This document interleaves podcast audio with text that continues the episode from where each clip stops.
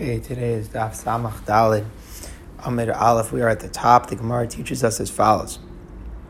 Amar Avin Halevi. Avin Halevi says, Kol hasha. Anybody who puts pressure on a specific time, he's forcing a specific time to happen, shah. Then the time forces back on him. Meaning, if you try to force something before the time is right, then oftentimes it can backfire, and you don't have that. Uh, you don't have it correctly. And Rashi tells us that the this happens with um, Avshalom.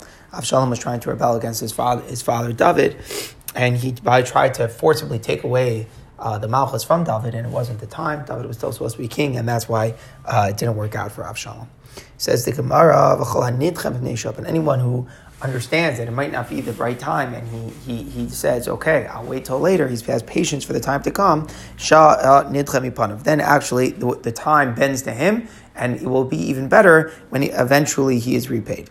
So the idea of the Gemara is be patient with the time. What's the source for this? Rabbi Rav Yosef. This is a story with, the, with this is this is taught to us from Rabbi and Rav Yosef. Rav Yosef Sinai. Rav Yosef was like a person of Sinai. Sinai means that they have know a lot of knowledge. They know a lot of Torah. For Rabba Oker Harim, Rabba was known as the Oker Harim, the person who could take a mountain and uproot it, dig up a mountain. And the idea was that he knew how to analyze Torah and break it apart. So there were two different uh, powers. Uh, Rav Yosef is the power of Sinai, of knowing a lot. Rabba is the power of Harim, Oker Harim, breaking things apart. In Srichel Shaita, it happened that uh, they needed a new Rashiva. They needed a new Rashiva in Babel. So Shalchul Hatam, uh, they sent to Eretz Yisrael. Sinai ve'Oker Harim, Eitim Kodim. What's better? Is Sinai the better? Or Oker Harim, which one is better? So in other words, their question was, who should be the Rosh Hashiva, Rav Yosef, Rav Yosef or Rabbah? So so the rabbi said, Sinai kodim shakol tzrichim lamare chitaya. Sinai comes first because everybody needs the person who has the wheat. And the wheat is compared to like all the different types of Torah. So someone has all the knowledge, uh, that's the person to take. So it seems like Rav Yosef was the one who should be chosen. Afal Pikein, nonetheless, even though it seemed that Rav Yosef should be the one chosen, Loki Bill Rav Yosef. Rav Yosef refused to accept to be the Rashiva. To Amri like Kaldai, because his Kaldai told him, the Kaldai, it seems like, were, were people who knew all the mazolos and they were able to help a person understand when the right timing is coming. So they said to him, Malkas Tarchinin, if you go and become Rashiva now, then you'll be the Rashiva for only two years, and then that's it. So he realized that he was being advised that it's maybe not the most opportune time. So he said, I'm not going to be the Rashiva now. What ended up happening was Malach Rabban for Tarchinin. Rabbah, was appointed the Rashiva for 22, uh, 22 years. Malach Rav Yosef Tartan Shinu Palga. After Rabbah died, now Rav Yosef became the Rashiva, and he got two and a half years. So not only did he got not, he didn't lose anything by waiting, but it seems that maybe maybe he even got more time by waiting. That's the point of the Gemara. So he was patient. He was accepted upon the fact that maybe he should give, give deference to Rabbah, and uh, and eventually when he was paid back, he was paid back with even more of the time. Says the Gemara, all the years that Rabbah was the Rashiva, Afilu Umna Rav Yosef didn't see himself in a position of authority at all. He didn't even call an Umin. An Umin is the blood letter. I mean, it means a craftsman in the context here, it means a blood letter. He would never even call someone to his house. He would never call for a private visit. Now, he could have exercised his power as authority. He could have said, hey, I'm, I'm important. I'm really the one who's supposed to be Rashiva. You come pay, pay me a private house visit. But he never did that. And he did that because it wasn't his time. So if it wasn't his time, he wasn't uh, going to enjoy any special privileges as if he was the Rashiva. Continues the Gemara of Amar Rabbi Yavin Alivi. My Hashem should answer you biyom tzara. Yisagev Hashem Elohei Yaakov and the, the, Hashem, the God of Yaakov, should strengthen you. So why do we say the Elokei Yaakov, Elokei Yaakov, Elokei Avraham Yitzchak? What? It's only the God of Yaakov, but not the God of Avraham and Yitzchak. I mean, what's doing? It sounds like when David's davening here, he's only davening in the in the schos of Yaakov. What happened to Avraham and Yitzchak? Mikan, we learn from here about Koresh Yikanis Ba'av Let's say a lot of people are carrying a big, big beam. So whoever is the owner of the beam, and he's the one who has to carry the thickest part. So meaning everybody else who came to help him, they'll help him, they'll assist him but the owner of the beam himself should put himself under the heaviest part. So, so too, that's like just like proper respect, common sense. So, so too with Yaakov. Yaakov was the one who really made Klal Yisrael. He's the one who had the Altal Shvatim. So it's after him to take care of us the most. So even though we descend from Avram and Yitzchak, but ultimately we are Yaakov's children. And because we are Yaakov's children, we daven Elokei Yaakov. Yaakov should be bearing the brunt uh, of davening to HaKadosh Baruch Hu for us. Continues the Gemara, third thing Rabbi Abba Levi said, Amar Rabbi Levi, whoever benefits from a meal where Torah, where Torah, Talmid Chacham is there. So this is a whole new level, because earlier on the Amud Bays, we were talking about the power of being Mahana Talmid Chacham, giving them food, giving them drink, hosting them, and that, that having a lot of reward. Now we're taking it a step further, that anyone who simply enjoys a meal, where there is a Talmid Chacham present, enemies of Ashkina, it's as if he's benefiting from the from the Shechina itself, from the beauty of the Shechina. And that the basic idea is that the Torah, because if a person eats with Torah at, at, at, from the Talmid Chacham, inevitably they will grow, they will gain from uh, the experience.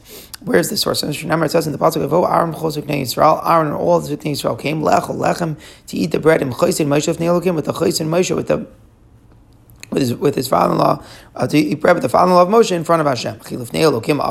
When they came, they came to eat in front of Hashem. Moshe They ate in front of Moshe, meaning they were coming to eat, partake in the Suda of Yisro and Moshe. Comes to tell you, call an enemy Suda Whoever benefits from a meal where there is a Torah scholar there, as if they were learning there, as if they were eating together with the Shekhinah. So they came to share the meal with Moshe, but uh, it's as if they ate in front of Hashem himself.